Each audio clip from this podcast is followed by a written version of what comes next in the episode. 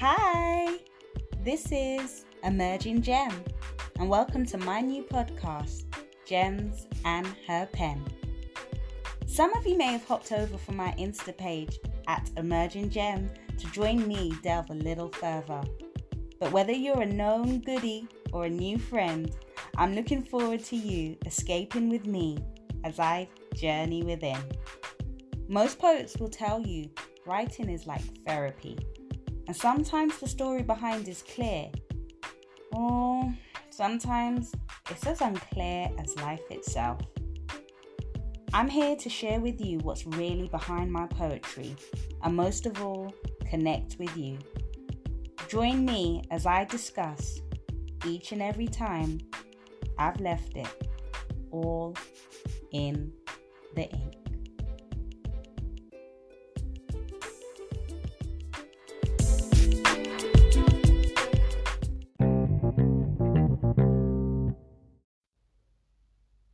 Well, hello, beautiful people. Today we are going to jump straight into this week's poem about forgiveness. And I'll catch you on the flip side.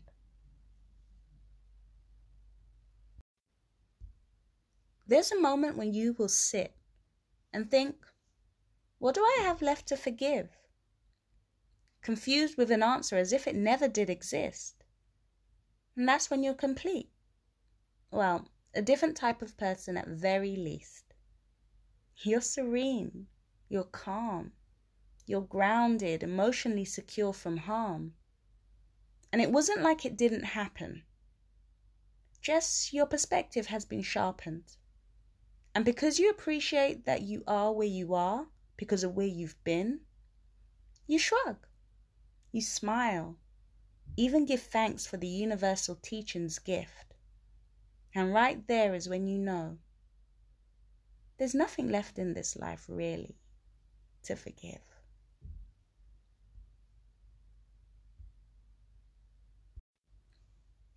Hey, hey, hey, hey. I need a beat. Hey, do, do, hey, hey, do, do, hey. Hello, hello, hello. I am back feeling full of energy, as you can tell, and I hope you are feeling full of energy too. The sun is finally starting to come out. Spring, so it's still cold, and we had um, a few snowy days or bipolar days. It was like snowing and then sunny and then cold. I'm in the UK, so if this doesn't relate to anybody anywhere else in the world, please excuse me. So, today we are going to talk about forgiveness and linked with a few other areas as well, which I would connect forgiveness to like a perfect puzzle. That is from my perspective. It's a perfect puzzle. Buddha says that holding on to anger is like grasping a hot coal with the intent of throwing it at someone else you're the one that ends up getting back. We've all been through things in life, and I've spoken about the journey and how people support us through those journeys, and how we can adapt our mindset to look at those journeys and what's happened. And I think I'm going to touch a little bit more on that again today because when all's said and done, we do have that feeling of anger or frustration, and sometimes it's not so easy to get rid of that. But they say every coin has two sides to it. So let's take the coin out of it let's say every situation has a triangle. And um, there's something called the drama triangle that some of you may be familiar with, and it's the victim, the persecutor, and the rescuer. Now, some situations you may say But there's clearly a victim in this situation. You know, I don't know, a child who has maybe gone into the kitchen and taken some sweets without asking, or they've been told not to take the sweets, and they've gotten chastised in whatever way for taking those sweets. Somebody may say that child who was chastised because they was chastised and maybe they got a snack was the victim and maybe the parent was the persecutor. And then maybe you've got auntie who's round the house. He's like the go, don't smack her. Just small. But that's from a very clear cut perspective, right? Or is it? Somebody could say that the parent was the victim in that situation. Somebody could say, I told that child 10 times. He'd already had chocolate, was jumping from the sofa, driving me crazy. and actually, I'm the victim. Although I'm the parent, I'm the victim. And that child has been persecuting me. it's a crazy analogy, I know. I could have chosen something else, but I didn't want to make it too serious.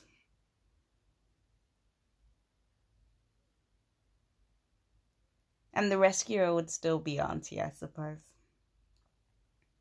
Now, there's a lot more, like I said, serious scenarios that I could have put into that.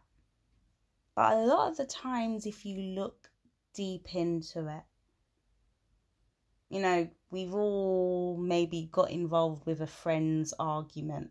Like if you've got two friends and somebody phones you and says, she did X, Y, and Z, he did X, Y, and Z, da, da, da. and then you listen to the other friend and you get a different perspective.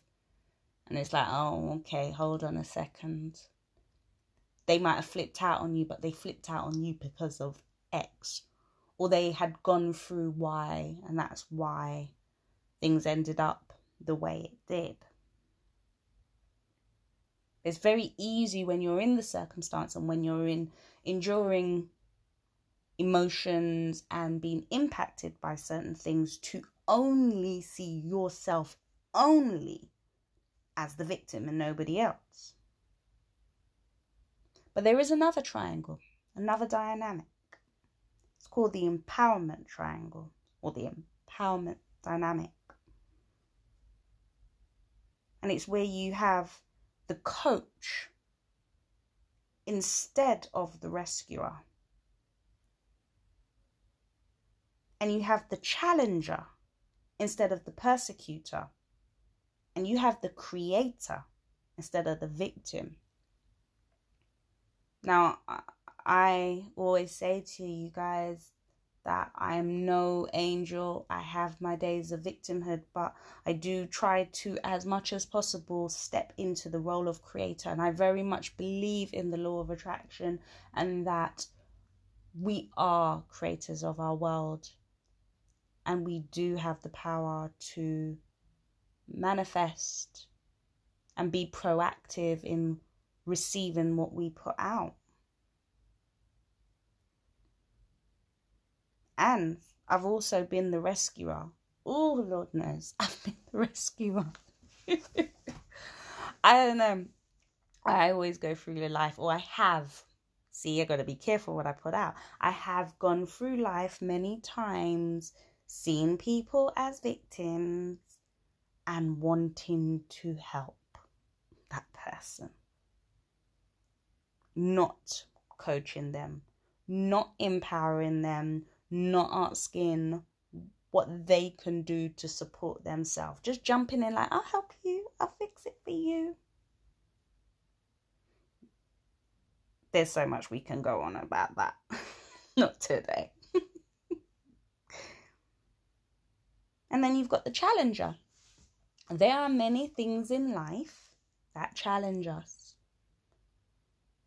many things in life that make us uncomfortable beyond belief, where we have to acquire new skills, a new mindset, a new perspective. And we have the choice to either grow from it or sit and wallow in victimhood. The growth in it comes from accountability and making choices about how we maneuver in the situation. But different people have different needs in life, right? And yes, we do have to take into consideration that somebody is feeling hard done by in the search situation. So, how do you coincide? How do you coexist? rather. Boundaries. Setting those boundaries to be able to say, This is what I can help you with. This is what I can't help you with. This is what I'm prepared to receive. This is what I'm not prepared to receive. this is your load and this is how much I'm going to accept of your load. And this is how much I'm going to support you and be there for you.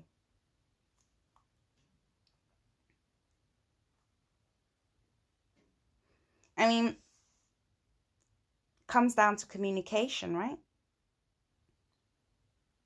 But what makes that communication difficult is the way we communicate the way we communicate because sometimes when you're feeling in victimhood, you can really be uptight. And how you say you don't like something comes out wrong. It comes out as you being aggressive. Or sometimes people aren't taught how to honor their boundaries or how to communicate their boundaries or they feel fearful of saying their boundaries. And what we don't realize is that we can come across quite manipulative because we're passive aggressive and we make these little remarks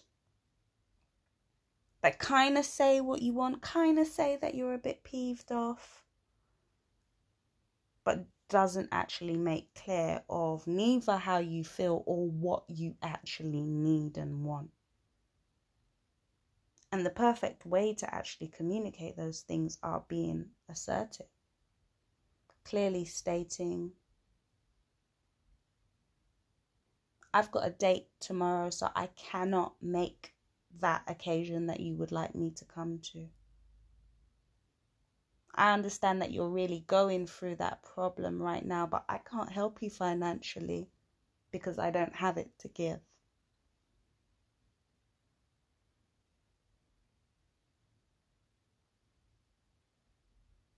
And because often we get those triangles wrong, the dynamics of looking at ourselves as victim, looking at that person as a persecutor, wondering why sometimes nobody has come to rescue us, or not even listening to the rescuer and expecting them to fix everything. And sometimes we then end up looking at them like the persecutor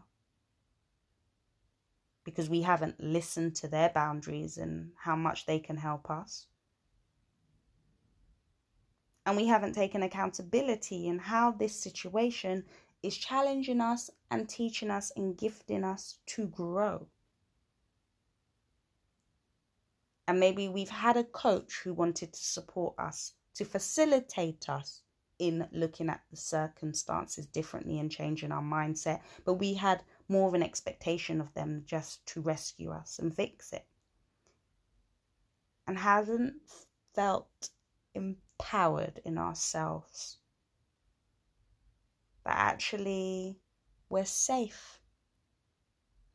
we're safe through this circumstance and it's a part of life that we are able to grow through and are able to empower ourselves to change the situation by looking at what we do want and adapting new behaviors to change the circumstance or new skill sets to change the circumstance. In an ideal world, we would reflect and we would forgive ourselves. Because a lot of the time, we haven't set our boundaries and we've engaged in the madness. We've participated in the foolishness. How many times have you come out of a situation and I want to think of a word less than hated somebody, but let's be real. Sometimes you feel like you hate that person. You're damn right angry with them. But how many times have we participated in that foolishness and looked back and think, I could have cut that circumstance a long time ago? I could have set my boundaries, or I could have said no, or I saw the red flags and I still kept on going because I wanted to be the rescuer in this situation. or I saw them as the victim. Or maybe I saw the wrong person as the victim or the persecutor.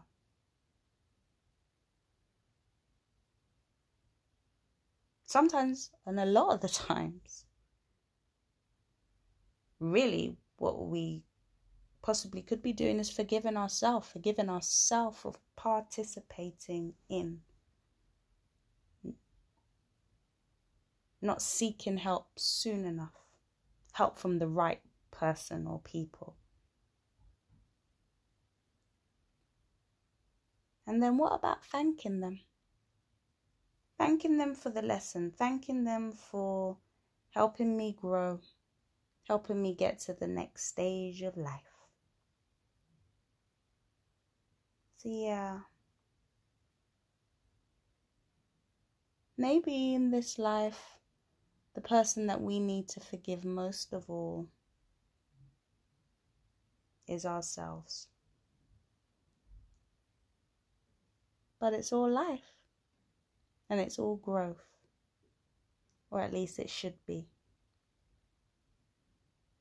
So, have you been using life to help you grow? Or have you been using life as a reason to be held in the past and held in circumstances to stay the victim and wallow and repeat the same cycle. And if you are doing that, I go back to the beginning. Buddha said, holding on to anger is like grasping a hot coal with the intent of throwing it at someone else. You end up getting burnt.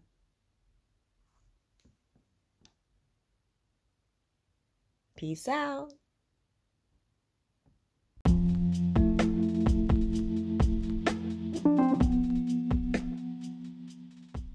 Gems and Pens is a fortnightly podcast created to support the development of selves in this journey we know called life and encourage the arts of expression. You can find me on at Emerging Gem on Instagram. And until next time, sending you all love and light.